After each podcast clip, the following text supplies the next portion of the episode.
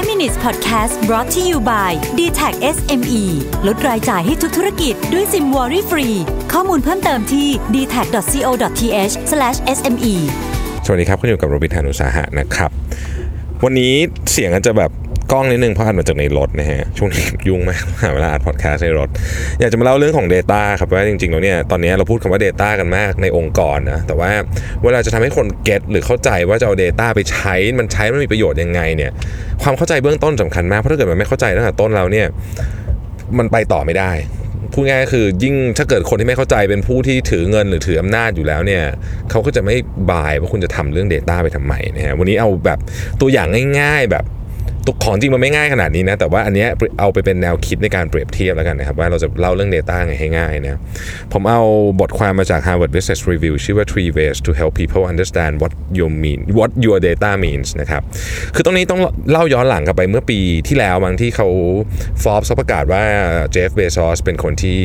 รวยที่สุดในสหรัฐอเมริกาเนี่ยนะครับเมันก็มีคนทวีตอะยะแยะเลยมันมีหนึ่งในทวีตของ Neil Tyson บอกว่า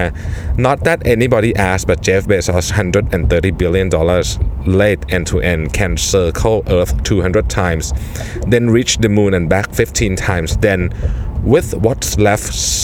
circle Earth another 8 times ฮะคือมันมันฟังดูเยอะมาก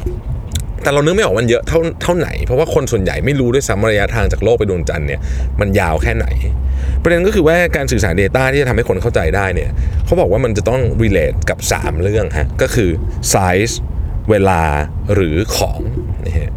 ยกตัวอย่างในกรณีของเบซอสนี่เลยนะครับเอาเอาเอาเรื่องนี้เลยเนี่ยนะฮะจริง ๆ การที่เชื่อมโยงข้อมูลอะไรสักอย่างเนี่ยกับกับไซส์ของมันคือขนาดความยาวความกว้างความหนาอะไรเงี้ยถ้าทำอย่างถูกต้องเนี่ยคนจะเข้าใจง่าย ถ้าเราเปลี่ยนทวีตเมื่อกี้กลายเป็นบอกว่า the thickness of an 130 billion stack one dollar bills in is 808,000 miles นะฮะ หรือมันเข้ากับการไปกลับ ระหว่างซ้ายซ้ายมือของสหรัฐกับขวามือเนี่ยสามสามครั้ง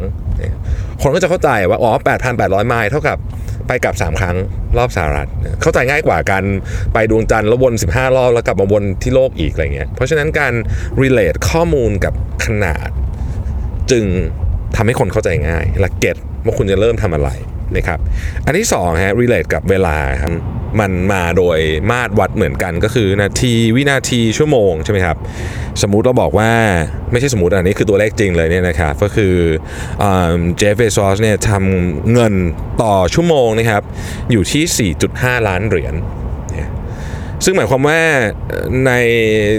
คนธรรมดาในสหรัฐเนี่ยที่เรียนจบปริญญาเนี่ยนะครับหางานทำเงินตลอดชีวิตอะทำงานตลอดชีวิตอะยังได้แค่ครึ่งเดียวของ 1 ชั่วโมง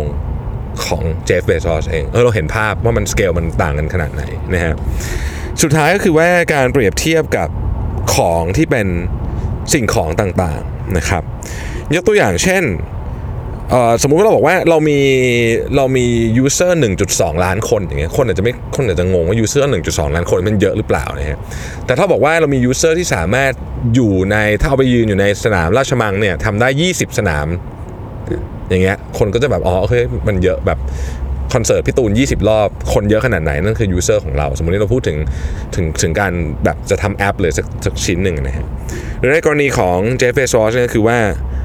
เออ